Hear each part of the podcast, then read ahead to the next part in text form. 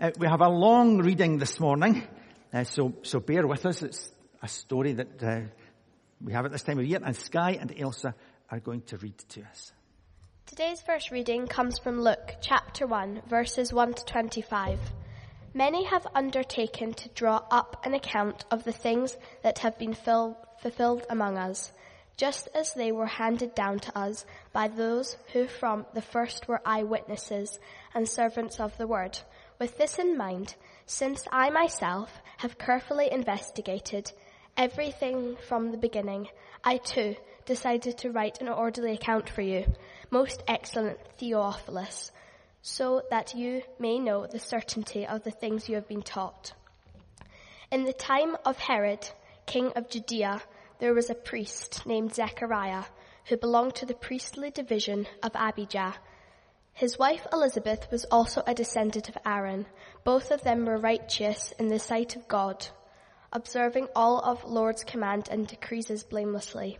But they were childless because Elizabeth was not able to conceive and they were both very old. Once when Zechariah division was on duty and he was serving a priest before God, he was chosen by lot according to the custom of the priesthood to go into the temple of the Lord and burn incense. And when the time for burning incense came, all the assembled worshippers were praying outside. Then an angel of the Lord appeared to him, standing at the right side of the altar of incense. When Zechariah saw him, he was startled and was gripped with fear. But the angel said to him, Do not be afraid, Zechariah. Your prayer has been heard. Your wife Elizabeth will bear you a son and you are to call him John. He will be a delight and joy to you, and many will rejoice because of his birth. For he will be great in the sight of the Lord. He is never to take wine or other fermented drink, and he will be filled with the Holy Spirit even before he is born. He will bring back many of the people of Israel to the Lord their God, and he will go on before the Lord in the spirit and power of Elijah to turn the hearts of the parents to their children and to the disobedient to the wisdom of the righteous to make ready a people prepared for the Lord. Zechariah asked the angel, how can I be sure of this? I'm an old man and my wife is well along in years. The angel said to him, I am Gab- Gabriel. I stand in the presence of God and I have been sent to speak to, to you and to tell you this good news. And now you will be silent, and not able to speak until this day happens because you did not believe my words, which will come true at their appointed time. Meanwhile, the people were waiting for Zechariah and wondering why it was taking so long in the temple. When he came out, he could not speak to them. They realized he had seen a vision in the temple, for he kept making signs to them, but remained unable to speak. When his time of service was completed, he returned home. After this, his wife Elizabeth became pregnant and for five months remained in seclusion. The Lord has done this for me, she said. In these days he has shown favor and taken away my disgrace among the people. Today's second reading comes from Luke chapter 1 verses 57 to 66. The birth of John the Baptist. When it was time for Elizabeth to have her baby, she gave birth to a son. Her neighbors and relatives heard that the Lord had shown her great mercy and they shared her joy. On the eighth day they came to circumcise the child and they were going to name him after his father Zechariah. But his mother spoke up and said, no, he is going to be called John. They, they said to her, there was no one, no one among your relatives who has that name. Then they made signs to his father to find out what he would like to name the child. He asked for a writing tablet, and to everyone's astonishment, he wrote, his name is John. Immediately his mouth was opened, and his tongue was set free. And he began to speak, praising God. All the neighbors were filled with awe, and throughout the hill country of Judea, People were talking about all of these things. Everyone who heard this wondered about it, asking, what then is this child going to be? For the long Lord's hand was with him. So as we come to this Advent season, uh, we're going to think about what it means that Jesus is Emmanuel. Emmanuel means God uh, with us. Today we're going to see that uh, God with us brings hope. Next week we see that God with us brings peace. Week three shows that God with us brings love, and week four reminds us that God with us brings joy. So today, God with us brings hope. There was uh, a, a, pair of, of friends. They were fishermen, commercial fishermen. In the summer of 2017, John Aldridge and Anthony Sosinski set out to fish from uh, Montauk in Long Island. They were about 40 miles offshore and Anthony was sleeping below deck while John started to get everything ready.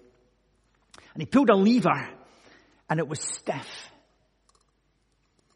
So he was really pulling on the lever and it broke. And he staggered backwards off the boat and into the water. But the boat was on autopilot. So it just kept disappearing into the distance. So there is John. Gets up to the surface again, screaming for help, but knowing that nobody could hear him. So he watched the boats disappear. He's alone, treading water in the middle of the Atlantic without a life vest, thinking that this is how he was going to die. And actually, that's why lots of fishermen never learn to swim. Because if you're out in the middle of the ocean, well, what's the point of being able to swim? Because you're never going to make it back anyway.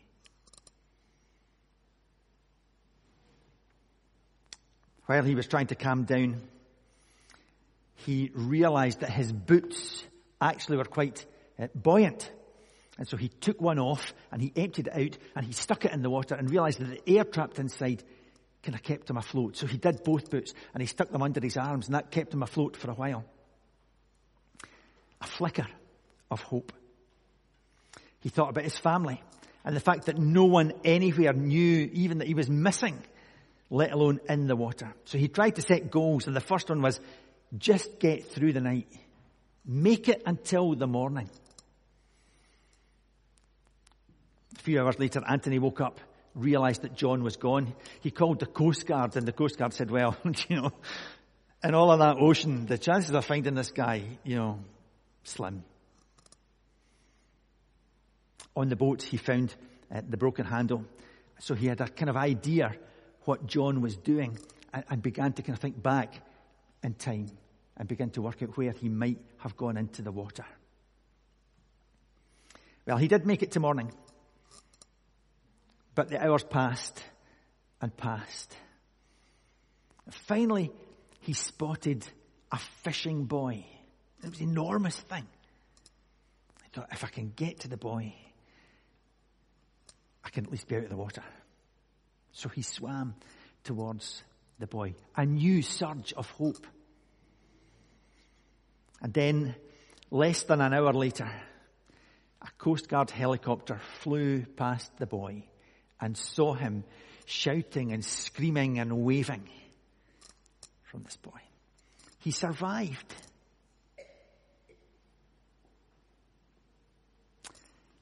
I suspect if I was out there bombing about in the water, I would probably have given up hope because I'm rubbish at swimming and I probably would have had the wrong wellies.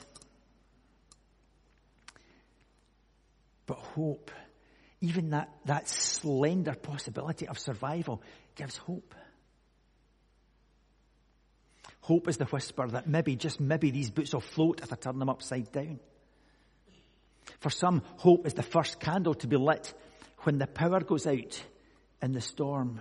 Or maybe if you're living in Ukraine, it's that lighting of the candle when it goes dark because there's no power. Hope is the first day you wake up and can breathe again after an awful cold. Hope is the percentage that you do have of beating cancer. Hope is the faint line on the stick when you've been struggling to get pregnant. It's the first ray of sunshine through your window after a, a dreadful, difficult night. It's the hearing of the words, He's going to be okay. Hope is that flicker of maybe, just maybe. Hope is the fuel of faith and dreams. And hope is what we celebrate on this day and during Advent. And so then entering Advent is the season of hope. That's what Advent is. The word Advent means coming or arrival, and the season is marked by expectation, waiting, anticipation, and longing. It's not just an extension of Christmas. It's a season that links the past, the present, and the future. Advent offers us the opportunity to share in that ancient longing for the coming of the Messiah, to celebrate his birth, obviously, yes, but to be alert also for his coming again. Advent looks back in celebration at the hope fulfilled in Jesus coming at Bethlehem, but at the same time looks forward in hopeful and eager anticipation of the coming of his kingdom when he returns for his people. But as has been said already, it's a season that is often marked just by being busy all the time. And so this advert, I want to encourage you to take an opportunity to set aside some time each day to think about hope, where it comes from, where you find it, to think about Jesus and what he brings to the world. To place our focus on a, a story that is far greater than our own. The story of God's redeeming love for the world. It's not a season of pretending or covering over. It's a season of digging deep into the reality of what it means that God sent His Son into the world. Emmanuel, God with us. It's a season of expectation and preparation, an opportunity to align ourselves with God's presence rather than the world's presence.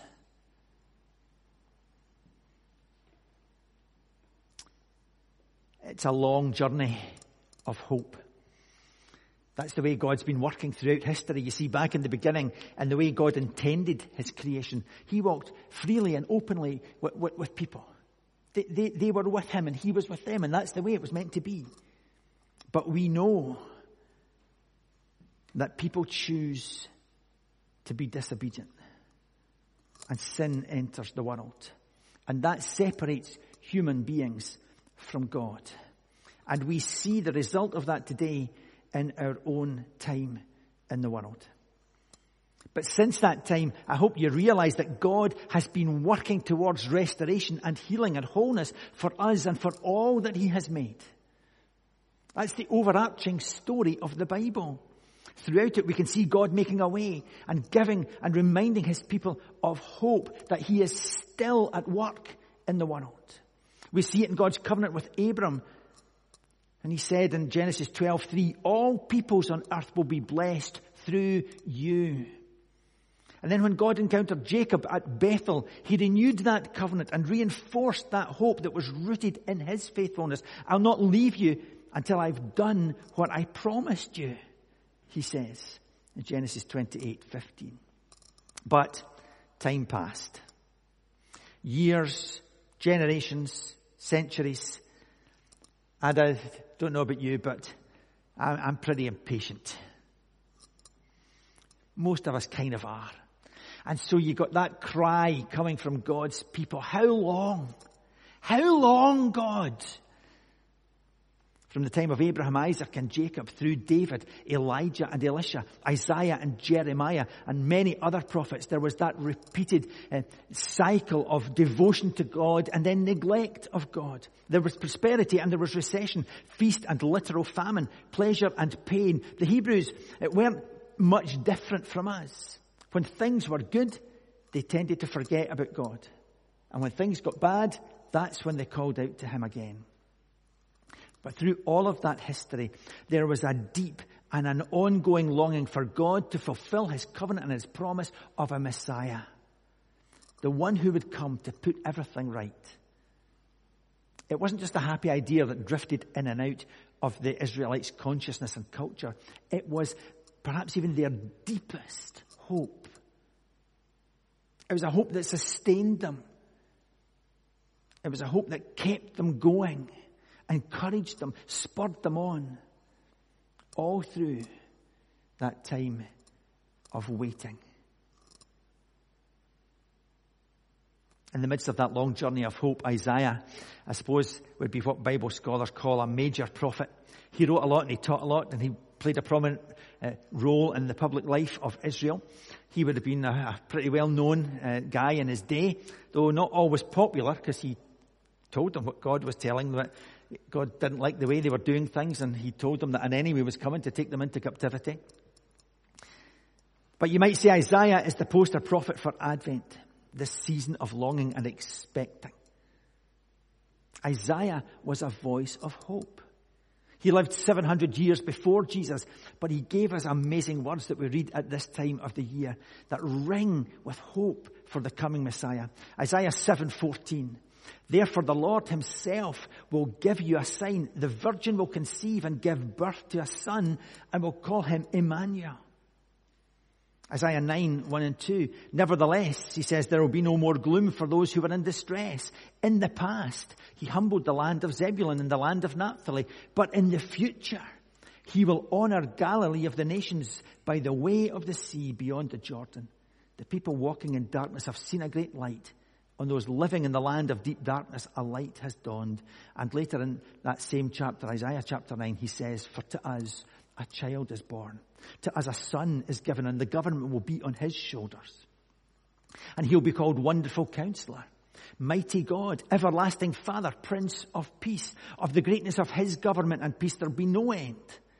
He'll reign on David's throne and over his kingdom, establishing and upholding it with justice and righteousness from that time on and forever. The zeal of the Lord Almighty will accomplish this.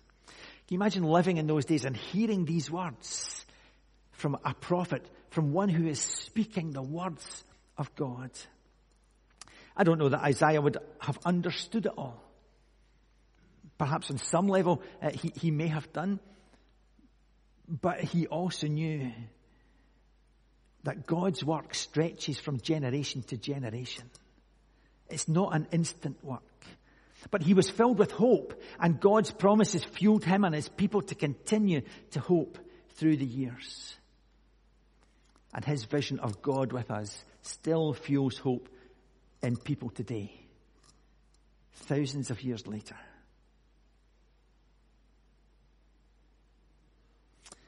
Then in the reading today we had Zechariah. He would have been well acquainted with the words of Isaiah. He was a priest. Luke described him as righteous and blameless. He was a good Jewish boy, a follower of God and a spiritual leader to his people.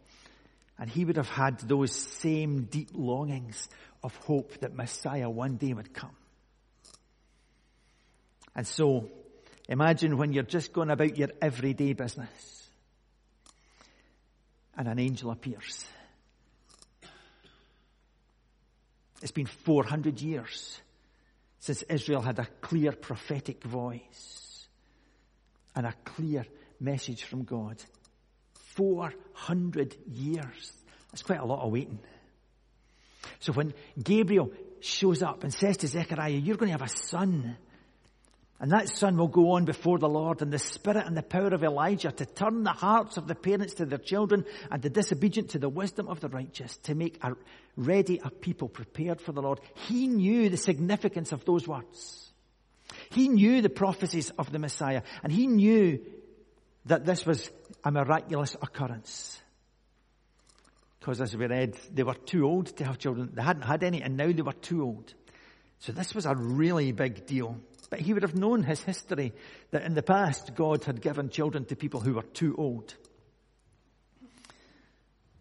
You can imagine the stigma in those days. Oh, aye. Zechariah and Elizabeth, uh, well, you know, something no right there. Yeah, they never had children. Well, the shame. Good people, but well, do you know? So when they get this message, he's a little bit in shock. And he couldn't quite go over this part about his wife and him having this child.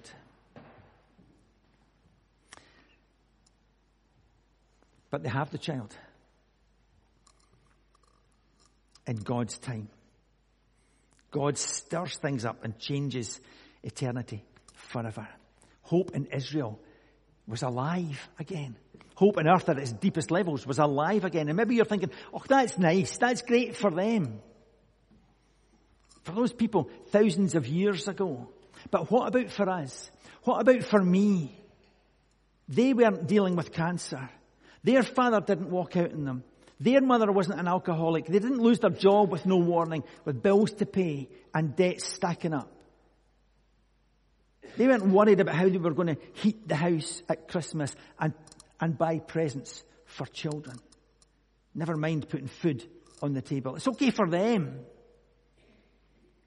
No matter what kind of problem and struggle you're facing right now, no matter what kind of season of darkness and pain you're in, I want to encourage you to, to not give up on God and not give up on hope. Hope is still alive even in our deepest pain and most hopeless circumstances. Hope is alive because God is with us. How do we know? How can we find that tiny spark of hope when we're on the verge of giving up? Well, I think there are, very quickly, there are three ways. The first was that we base our hope on God's Word. Part of God with us is that written Word that He's left us, the Bible. These are His promises to His people. Long ago and today. They're a piece of Him. They're beacons of hope. They're reminders that can penetrate our hearts and spirits and assure us that no matter what, God is with us. No matter how bleak tomorrow looks, God is with us. From Psalm 139 it says, Where can I go from your spirit? Where can I flee from your presence? If I go to the heavens, you're there. If I make my bed in the depths, you're there. If I rise on the wings of the dawn, if I settle on the far side of the sea, even there, your hand will guide me, your right hand will hold me fast. If I say, surely the darkness will hide me and the light become night around me, well, even the darkness will not be dark to you. And the night will shine like the day, for darkness is as light to you. There is hope in those words. You're not alone. God is with you. And nothing can take that away. The Bible is filled with stories and words and promises that can rekindle that supernatural hope in us. And as we move through Advent, I want to encourage you to dig into the words of the Bible. So, uh, uh, as was said, there is an Advent uh, reading plan that um, Fiona Kennedy is doing. And the newsletter has a way of getting into that. That's a good thing to do, just to read during that, and then Fiona's going to lead discussions on it. Secondly, hope is based on God's character. The second way we can rekindle hope is to put our focus on God's character, on who He is, and what uh, the promises He has made to us. There's a story told in the book of Mark. Uh, it's about a woman we don't even know her name or never told her name. And, and, she has had a problem with bleeding uh, for years. And no one's been able to help her. And she says to herself, if I can even just touch Jesus' cloak, that, that would be enough. And she pushes her way through the crowds and she touches his cloak and instantly she is healed. The hope that she had is fulfilled in that action.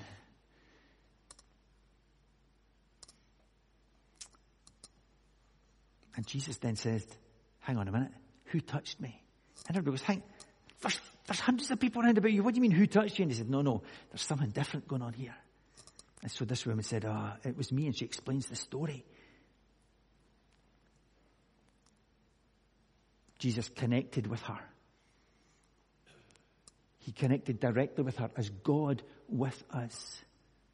She was healed and she found freedom and peace through that encounter. And that's our hope. That's the character of God. Jesus is worthy. He was and still is God with us. He fulfilled Israel's hope for the Messiah when he arrived on that first Christmas. He fulfilled humanity's hope for victory over death when he rose from the dead on that first Easter. And one day he will come back and fulfill all hope and complete God's work of restoration for all of creation. And then lastly, hope is based on God's faithfulness how has God worked in your life? Sometimes it's only when we stop, as Julie did this week, and look back that we see that God has been at work in our lives. What are those moments and memories when you've experienced God at work? You know, those times when you uh, kind of wonder, is he there? Is he not there? What's going on? I don't really understand. Maybe that's been recently, maybe it's been a long time ago. But in those circumstances swirling around you, you realize that actually God was there all along. He was at work all along. And what does that have to do with hope? Well, in those memories, you can say, if God was with me then, why would he not keep his promise to be with me now?